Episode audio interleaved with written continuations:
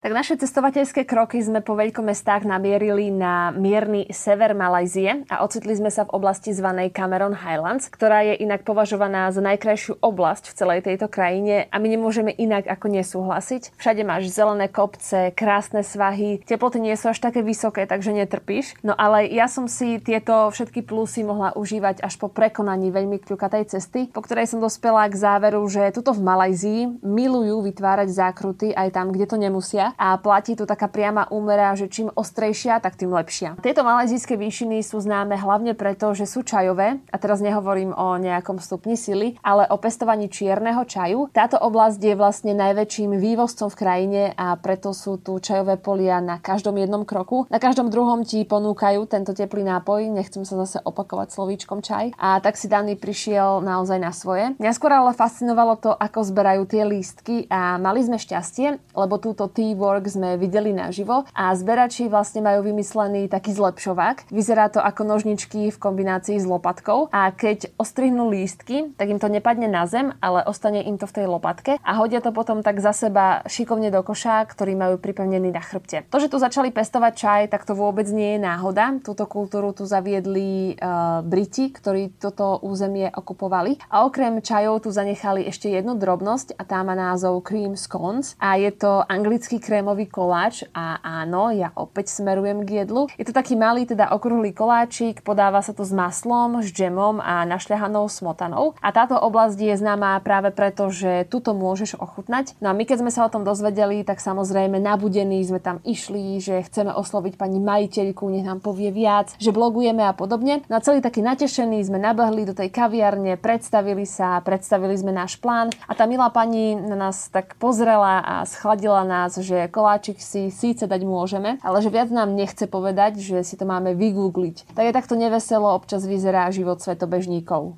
Ako každý, aj my máme niekedy obdobia, kedy sa proste smola nás drží a chce s nami ostať aj celý jeden deň. V Cameron Highlands sme si chceli pozrieť širšie okolie a najlacnejšou v podstate pre nás aj najideálnejšou variantou bolo si objednať skúter a preskútrať rôzne miesta. Chceli sme navštíviť čajové polia, prejsť si starý machový les, ktorý má inak 220 miliónov rokov a takisto sme chceli vidieť aj západ slnka v ďalšom čajovom údolí. Skúter sme si objednali len na 4 hodiny, lebo náš rozpočet mal tak trochu cibuľovú príchuť. Destinácie sme si naplánovali efektívne, aby sme sa zmestili do časového limitu, no a hlavne, aby sme stihli ten západ slnka, keďže ten sa nedá nejak pozdržať. No a tu to všetko začalo. Najprv nám pri objednávaní skútra nechcel zobrať ako zálohu nič iné ako malajzijské peniaze. Teda museli sme ísť do bankomatu a vybrať si ich 110 ringidov, čo je nejakých 27 eur. Potom mi dal vyplňať dlhý, dlhý formulár, no cítil som sa ako keby som zakladal spoločný bankový účet pre seba a myšku. Konečne, všetko vyplnené, kľúče skútra už som mal v ruke a on ešte rýchlosťou cúvajúceho konia konia išiel skontrolovať nádrž. Jasné, nádrž bola prázdna.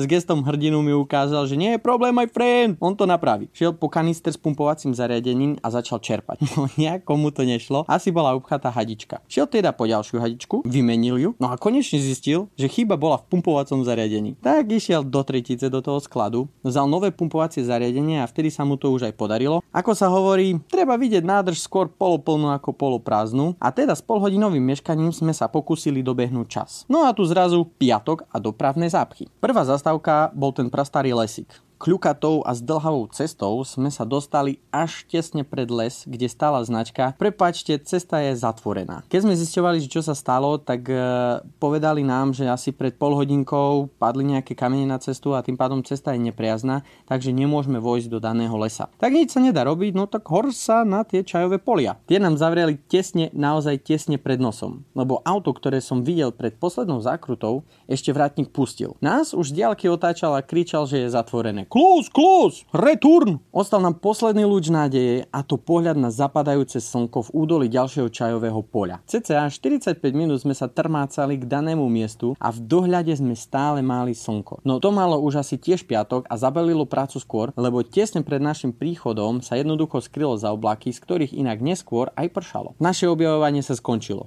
Ale koniec koncov, bol to pekný deň. My sme pozitívni ľudia, tak e, sme tu zobrali všetko s humorom a veľmi sme sa zabávali práve na týchto Marfieho zákonoch. Tým, že sme dvaja na cestách a už nejaký ten mesiac e, to spolu ťaháme, tak padli už aj otázky od našich známych a rodiny, že či nezačala nejaká tá ponorková choroba. A tej sme sa zatiaľ úspešne vyvarovali, ale takýto spoločný život na cestách prináša aj to svoje za mňa napríklad skutočné priznanie sa, koľko čokolády potrebujem a koľko zjem, že mi tu neuveriteľne chýba skočiť si ku kozmetičke na obočko alebo čistenie pleti. Ešte viac mi chýba nakupovanie veci, ktoré mi naozaj netreba, ale sa mi páčia. Alebo sme zistili, že máme dosť rozdielne názory. Kým mne vadí malinká špinka na tričku a už je nepoužiteľné, kým ho nevyperiem, tak daný zase zastáva názor, že minifľak nie je problém, treba sa iba dívať inde.